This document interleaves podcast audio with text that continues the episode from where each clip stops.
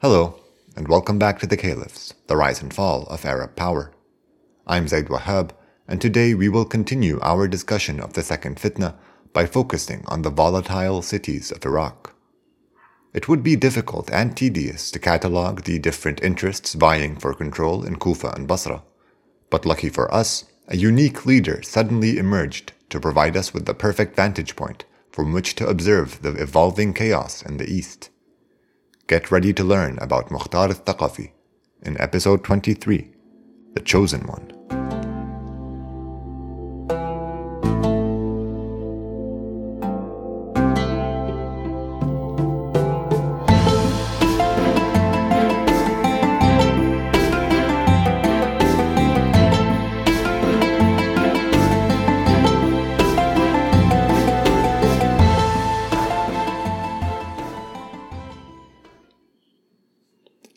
We've covered a decent chunk of it, you can probably appreciate how much more fractured the Ummah was by the second fitna than it had been in the first. Sure, the Qurayshi factions were the same Umayyads, Hashemites, and the tribe's other elders trying to force their way back into the rotation. But now there were Kharijites, city associations, and tribal coalitions to contend with as well. Last time we covered how Marwan and his Qahtani allies reconquered Syria and then Egypt with lightning speed something the Umayyads could only achieve because of their history in charge of both provinces. During that time, they had every incentive to cultivate local ties, and these came in handy now that they were once again challenging for control. The other parts of the caliphate never got the same kind of attention, and their societies became considerably more divided. Nowhere was this truer than in Iraq, which the Umayyads had always ruled using a divide and conquer style as opposed to the generous patronage they used to reward loyalty with in Syria and Egypt. This difference in treatment even had an impact on the resurgent tribal tensions. The ones in Syria were between two powerful coalitions, both patronized by the caliph, but one jealous of the other's special relationship. In Iraq, the tensions started when a large tribe, the Tamim, got spooked when the Omani Ezd moved into Basra and allied with another large tribe. There were no real coalitions in the east, because the caliphate neither patronized nor encouraged them, making the largest tribes the only social force with any unity. I suppose the Kharijites were a kind of exception. They had started as a uniquely Iraqi phenomenon after the stalemate between Ali and Muawiyah at Siffin, but had since spread to Bahrain and the east of the peninsula.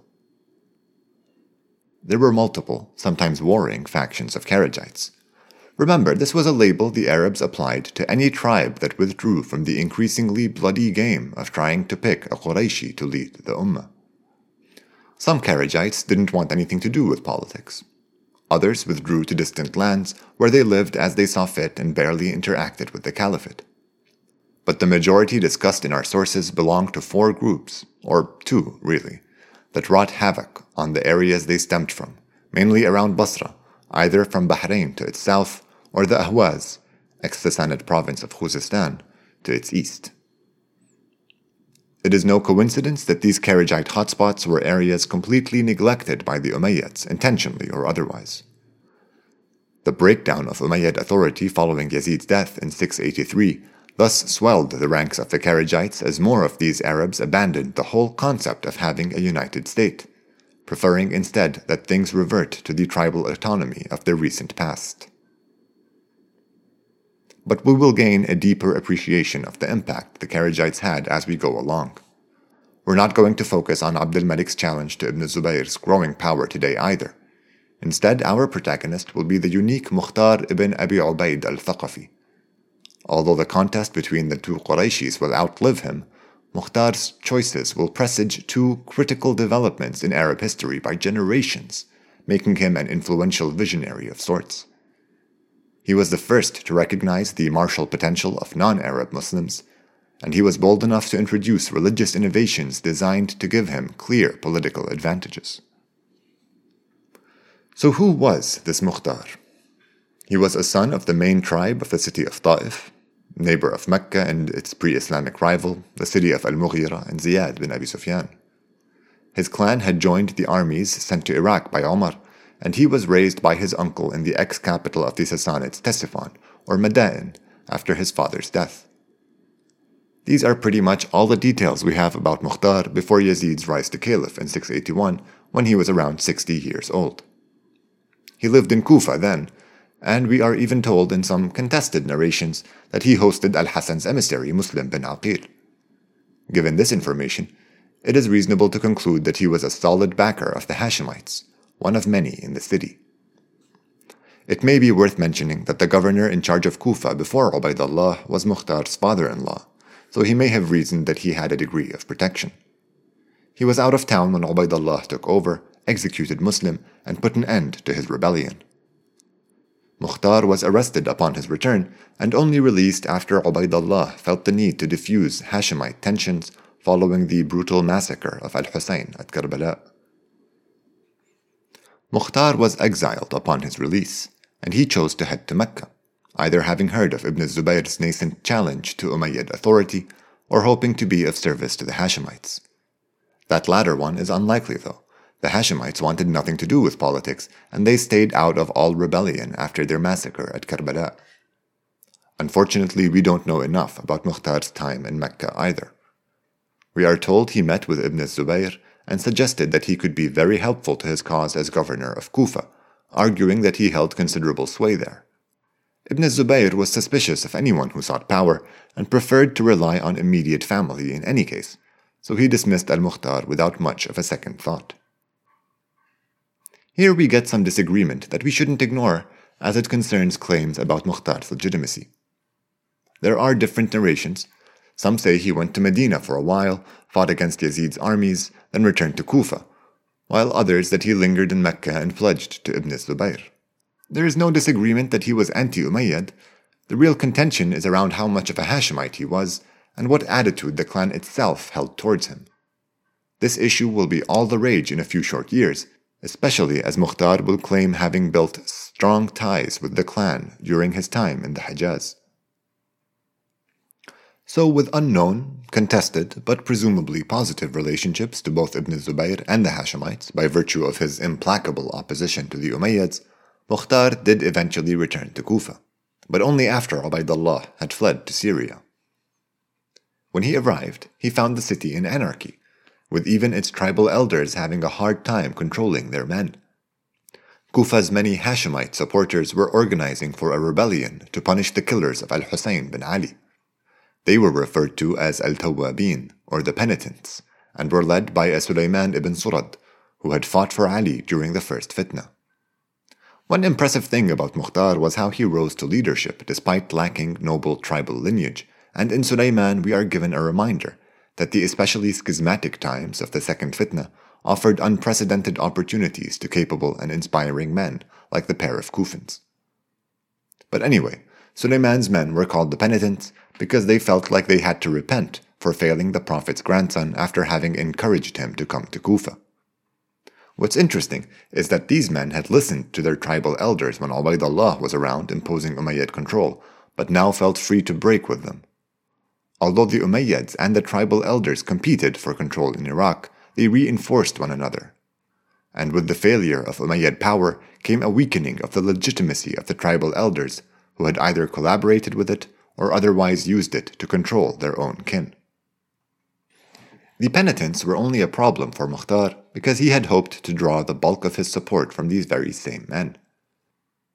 After repeatedly failing to lead them into his obedience, Mukhtar began negging their efforts, telling them that they were doomed to failure. He must have initially been dismissed as a cowardly naysayer, because he started looking for ways of lending his words more weight, and before too long he was telling a strange and compelling tale. It started simply enough.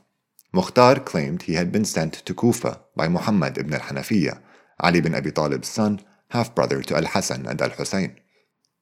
It was widely recognized at the time that the Hashemites had understandably stepped back from politics following their massacre. This withdrawal was part of why the penitents felt they had to take the initiative themselves, the other part being their overwhelming guilt at their failure to champion Hussein when he set out for Kufa. Given the clan's political quietism, it wasn't absurd that they would send someone to work on their behalf. After all, Kufa had been a base for the clan ever since Ali first stayed there to fight the Umayyads and it was where Al Hussein was heading before he was killed. and since Mukhtar had just recently come back from Mecca, it all sort of held together. This move, claiming to be the agent of the Hashemites, considerably bolstered Mukhtar's influence in the city. So far, there's nothing new, though, right? After all, other leaders had sought to inflate their religious legitimacy before. Mukhtar's innovation, however, came when he synthesized the recent history into his religious narrative. Seizing upon the popularity of the idea that Ali bin Abi Talib had been chosen to lead the community by the Prophet, Mukhtar developed it further in ways which justified his authority. We can't be sure when he expounded each detail of the dogma he put forward, but the innovation revolved around this idea that alongside the Holy Word, the Prophet had another divine gift. It was a sort of intellect necessary to understand the mysterious words of God, which on their own could bear many meanings and lead people to disagree about the correct course of action. Since God communicated the message of Islam to guide the people of this world, the ability to understand its true meaning had to remain in this world after the Prophet's death, and so it passed to his rightful heir, Ali bin Abi Talib.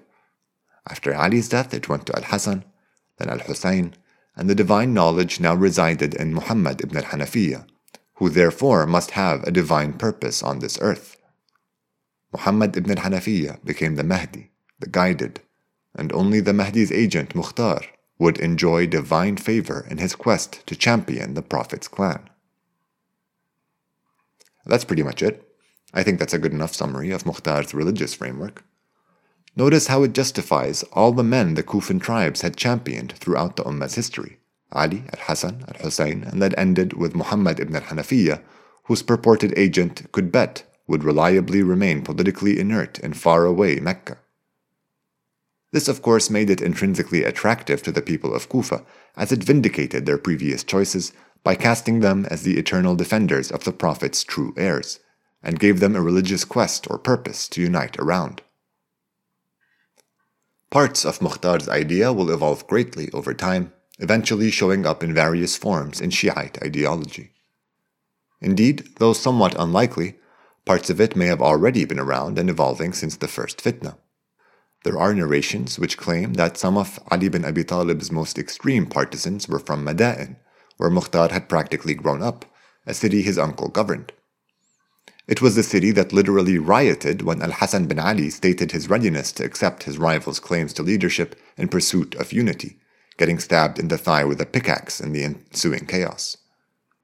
Finally, it's also the city which narrations seeking to discredit Shi'ism say was the main base of Abdullah ibn Saba, the black Yemeni Jew who is claimed to have single handedly split the Ummah by fabricating tales which weak minded and resentful folks fell for. So maybe, maybe some of Mukhtar's ideas were inspired from stuff the especially pro Hashemite Madain folks were already throwing around. How persuasive Mukhtar was when it came to the penitents is difficult to tell, but listen to this. We are told that 16,000 men initially pledged to avenge Al Hussein bin Ali, saying that the shame of failing the Hashemite in his time of need would not be washed away until they punished his killers. When it was time for action, however, only 4,000 rallied with Sulayman to go and fight the Umayyads. It's unclear how much of this is Mukhtar's doing, though. Undeterred by the weak showing, they marched to Syria, stopping by Qarqasiyah the fort where the Adnani tribes were holed up while they sniped at their rivals. Zufar, the leader of this alliance, welcomed them, and since the two shared the same enemies, he asked them to join his fight instead of heading out to look for trouble with so little planning. But Sulayman and his men refused, once again citing the urgent nature of the duty which they had to fulfill. I'm not sure how lucky they felt when they ran into just the man they were looking for at a place called Ain al Warda their ex-governor Ubaydullah ibn Ziyad. Some narrations claim that Marwan had promised him Iraq if he could reconquer it, his way of showing appreciation for this previously neglected member of the clan. Ubaidullah's leadership had indeed proved useful. He had commanded the cavalry during the all-or-nothing battle at Marj to great effect, and had taken part in the recent campaigns to retake Egypt and hold off Ibn Zubayr's advances into Palestine.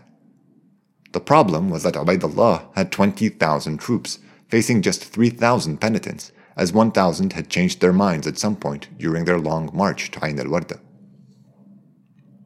When they were asked to surrender, the penitents demanded the Umayyads hand over Ubaidullah for immediate execution.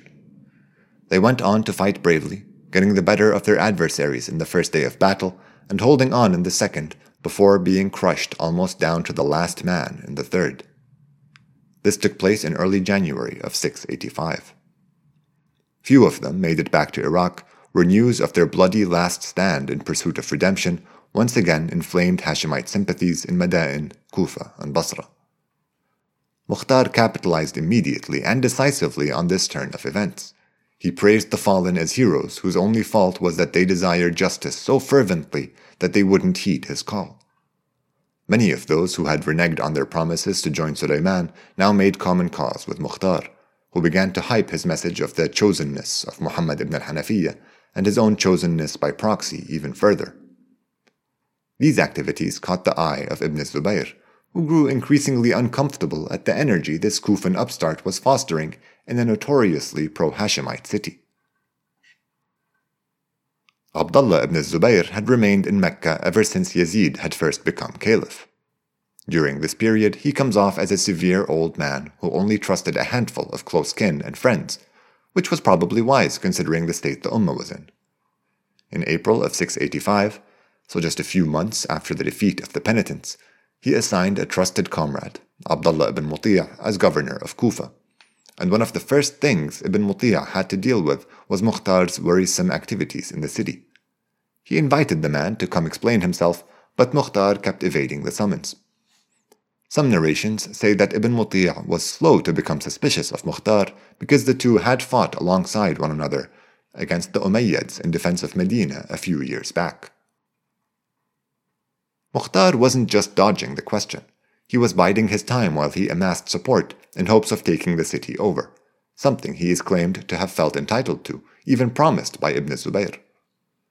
The key source of support that eventually sealed his advantage came when he managed to win over Ibrahim ibn Malik al Ashtar, the son of Ali's right hand man and one of Kufa's most esteemed leaders. Mukhtar's story is littered with conflicting accounts, but how he got the son of al Ashtar, Ibrahim, to pledge his support is one I think worth fleshing out. See, many were skeptical about Mukhtar's self serving claims. They didn't necessarily have a problem with the whole idea he was laying out. They just felt like they needed to hear it from Muhammad ibn al-Hanafiyyah himself, who never responded to their letters. There were accusations flying around that Mukhtar had never met the Hashemite, and even more damaging ones about him being rebuffed by the clan when he had tried. When a group of Kufans declared their intentions of making the trip to Mecca to get to the bottom of things, they were aggressively shamed by Mukhtar for their lack of faith in him. We are told in some accounts that Mukhtar forged letters from the Hashemite and that these were questioned at great lengths as they contained hints of their fabrication. Just one example of many other details we won't be getting into. Anyway, we're told that the Kufans who went to speak to Muhammad ibn al-Hanafiyyah in Mecca eventually did get an audience, but that the Hashemite was in a somber, uncommunicative mood as always. When they got a brief chance, they asked if Mukhtar was working by his blessing, and all Muhammad ibn al-Hanafiyyah said in reply was that it was righteous to demand justice for his brothers, but that he personally abhorred violence. The men took this vague response as a wholehearted endorsement, and they made their way back to Kufa. Some narrations say Mukhtar had hired assassins to take them out before they had a chance to reveal what they had learned, but that these were incompetent and failed at their task. When the Kufans announced that Mukhtar was indeed the agent of Muhammad, that they'd heard as much from the Mahdi's own lips, Mukhtar took it all in stride. He immediately chided them for having doubted him, but welcomed them back, saying he hoped others would learn from their efforts and avoid the sin of doubting him altogether. With this proof of his connection to the Hashemites in hand, Mukhtar had an easy time winning over Ibrahim ibn Malik al Ashtar, and he further amplified his rhetoric about being chosen and holy knowledge and all that. With the support of Ibrahim, Mukhtar felt confident enough to stage a coup against Ibn Muti'a in Kufa, and in October of 685, his supporters rebelled against Ibn Zubayr's governor and overpowered his forces. Ibn Muti'a was allowed to leave the city, some narrations saying Mukhtar himself facilitated the governor's safe departure, in hopes of not damaging his ties with Ibn Zubayr beyond repair. Having attained control of the city, Mukhtar accepted pledges of allegiance at the mosque and was declared caliph, giving me an excuse to dedicate a whole episode to him. It's time we discuss another component of Mukhtar's growing power at this stage, especially as it will become an important factor in developments some way down the line. It's simple, really. Mukhtar's message attracted support from lots of non Arab Muslims who existed in especially large numbers around the Iraqi canton cities. Arabs referred to these Muslims as Mawali, plural form of the Arabic word Mawla. You may remember that your Mawla was anyone who owed you their loyalty, or vice versa. The Arabs used the term for devotees, loyalists, allies, and even slaves, even manumitted ones, as these typically remained by their previous owners' sides as their loyalists even after being freed. When Omar had undertaken the conquest of Iraq, Islam was open to anyone who fought alongside the Arabs, although in effect that mainly meant other nomadic tribes, and any local chiefs who made common cause with the Arabs in order to hold onto their property and position. At no point did the Arabs seek to proselytize nor convert any of the settled populations during the early caliphates. Nevertheless, due to the way taxes were collected in Iraq, many of the poorest farmers preferred to abandon their lands and seek employment in the canton cities. All non Muslims had to pay a poll tax of one currency per man, and on top of that, there were the actual taxes, which depended on what one did for a living. Farmers had it the hardest, I think, though I'm not sure. I've come across claims that the tax rate for herdsmen was as high as 20% for a small flock and as low as 2.5% for a large one. I believe the rate for farmers was much higher than 20%. Various rates are reported for craftsmen, making it seem like these were jobs the Arabs had a hard time valuing and therefore taxing. In order for a non Arab to enter the Iraqi cities, they had to convert, something they could only do with a Muslim sponsor. So they often found some willing clan, became their mawla, and then practiced various professions in town to earn their living. This cemented a real sense of superiority among the Arabs, who looked down upon the Mawali as a servant caste, for example, refusing to allow them into their mosques. At that time, the conversion of a non Arab to Islam was considered at best a gesture of devotion, and at worst one of unwelcome overreach. There are a lot of theories about what exactly attracted the Mawali to Mukhtar's cause. Some say that the power hungry Mukhtar courted any and all possible audiences, making him the first Arab to try and win their support. Obviously, such a development weakened the influence held by the city's traditional power brokers, the tribal leaders. Other narrations stress that Mukhtar was acutely aware of how the tribal elders of Kufa had repeatedly failed their leaders before, and so that in the Mawali he found a ready alternative. Others still provide a cultural explanation, saying Mukhtar's dogma was derived from motifs that were closer to Persian and Yemeni religious traditions, and therefore intrinsically appealed to these non Arabs. Of all the explanations offered to us during this highly contentious time for the Ummah, that's the one I have the easiest time dismissing, as a thinly veiled lament about the corrupting influence of non Arab culture. In any case, many non Arabs joined Mukhtar's movement, and the shift in Kufa upset the city's Arab tribes. Mukhtar was willing to allow the Mawali to fight in his armies not as vassals, but as Muslims. They would be entitled to a share of the war booty and a salary from the state. These developments led to deep resentment, no doubt fanned by the tribal leaders who had the most to lose from their diminished influence. While all this was going on, the Umayyads had finally broken through the blockade Qarqasiyah had imposed on them, and they had taken Mosul to the north of Mukhtar's Kufa. Mukhtar sent a couple armies to deal with them, the second a larger one led by Ibrahim ibn Malik al-Ashtar, which included the bulk of his non Arab supporters. A couple days after these Mawali had marched north with Ibrahim, sometime in July 686, Kufa's tribal elders staged a coup against Mukhtar. They blamed him for empowering their servants and letting them share in their wealth.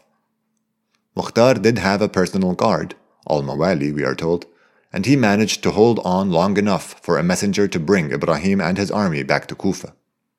He punished those who had broken their pledges by transgressing against him, and then sent Ibrahim back north to fend off against the encroaching Umayyads. Okay, here's what you need to know about the Battle of Khazir. The Umayyads had only made it to Iraq by finally bypassing the Adnani fortress of Qarqasiyah. They had a big army of about 60,000, we are told, some from an unusual local ally, a Adnani tribe of Mesopotamia. Serving in this Umayyad army was pretty much every commander the Iraqis blamed for the killing of Al Hussein bin Ali, especially Ubaidullah ibn Ziyad, who was in overall command. The two armies met in August in the Kurdish heartlands near the Zab River. Ibrahim only commanded between 12 and 20,000 troops and had a much smaller cavalry contingent, but he spurred his men on with reminders of the many indignities Ubaidullah had inflicted upon them. I doubt he would have made much of an impact had the Adnani tribe allied to the Umayyads not chosen that very battle to abandon their cause, to deadly effect. Ubaidullah and all the leaders were killed when Ibrahim led an assault just as their flank abandoned them. We are also told that the numbers killed by the Iraqis were dwarfed by the number of Syrians who drowned trying to cross the river back. This downright miraculous victory earned Mukhtar great prestige, not to mention extended his domain to its largest size, depicted in the map posted with this episode on the show's website, thecaliphs.com. Mukhtar rewarded Ibrahim by making him governor of the north while he stayed in Kufa and expounded his new religious theory and cultivated more support. There are some colorful stories around this time, one narration says that Mukhtar's teachings made such strange claims about Muhammad ibn al-Hanafiyyah that the Hashemite became curious and wanted to come check for himself whether it was true that Mukhtar was making stuff up and set the record straight. Hearing about Ibn al-Hanafiyyah's plan, Mukhtar announced that this visit would be the perfect opportunity to prove that the existence of the Mahdi was necessary, and that he would therefore survive being stabbed repeatedly by any sword. When Muhammad ibn al-Hanafiyyah heard this unsubtle suggestion, he decided that whatever was going on in Kufa, it wasn't worth the risk, and he changed his mind about his visit. But getting back to things that probably happened, Ibn Zubayr became agitated at Mukhtar's sudden success, especially since the renegade had declared himself caliph. In order to counter Mukhtar's influence in Iraq, Ibn Zubayr appointed his well-regarded brother Mus'ab as governor of Basra. He also imprisoned Muhammad ibn al-Hanafiyyah in order to forestall any possibility of a Hashemite rebellion in the Hijaz. But Mukhtar made good use of that opportunity by sending a large army to Mecca and busting the son of Ali out of jail. Mukhtar didn't want him back in Kufa, and so with nowhere else to go, Muhammad ibn al-Hanafiyyah went to stay in Ta'if. It wasn't long after his arrival in Basra in mid 686 that Mus'ab heard from the tribal leaders of Kufa begging him to help them get rid of Mukhtar. Despite all he had done for the city, Mukhtar's reliance on the Mawali had made him intolerable to these Arab leaders. They didn't like sharing the wealth, and they didn't like being put on par with the people they had defeated. It didn't matter whether they were Muslim or not. As conquered peoples, they were considered lessers by the Arab tribes, or at the most, others, with no right to claiming equality. A arguing that Islam made them an equal to the Arabs was considered an abuse of a loophole, and the Mawali were often accused of converting only to avoid the poll tax, an evasion which rarely worked anyway. Some narrations report that as many as 10,000 Kufans had left for Basra to flee Mukhtar's hated policies. With them on his side, Mus'ab liked his chances, especially as it seemed like Mukhtar was too focused on his cult of personality and not attentive enough to how erosive his support from the Mawali was to the support from his Arab audience. Mukhtar had also just won a very costly victory against a huge Umayyad army, meaning that he was weak now and would only be getting stronger as time went on. Mus'ab also had access to Ibn Zubayr's most skilled general, Muhallab ibn Sufra, who was successfully beating back Kharijites around Basra. This guy was a beast, and we'll discuss his triumphs a little more some other episode when we're not already 20 minutes in. Mus'ab decided a good first move would be to ask the Kufans to recruit collaborators from their hometown to undermine its defenses. It wasn't long before Mukhtar caught wind of the general plan, and he figured a preemptive attack would be his best course of action. To prepare his supporters for war, he preached that victory was certain, as it had already been foretold in a prophecy revealed to him. We are told this pretty casually, so it had either become run of the mill for Mukhtar to claim unique religious knowledge, or maybe it's just another attack on him. He is reviled in many narrations, mostly for diluting Arab power to build his own, but also the religious stuff. Our sources meticulously list the names of the leaders in the two battles which followed, but unfortunately we are not given any idea of the sizes of their armies, probably because they involved so many non Arabs. The first was not too far from Basra, and in it Mukhtar's forces were devastated. The Mawali were just nowhere near as battle hardened as the Arabs Mus'ab brought to the fight, and the Kufans held a real grudge towards their former servants. Mus'ab thought he could make it to Kufa quickly by sending boats up the Euphrates, but Mukhtar slowed him down by damming the river upstream, gaining some time to prepare his defenses. How much more time we are not told, and these battles must have both taken place in the second half of 686. Mukhtar's armies did a lot better with him there to inspire them, and we are told that at the second battle, the Mawali inflicted great casualties upon their Kufan foes. They were already at a severe disadvantage, however, and were defeated before long. The aftermath was bloody in all narrations.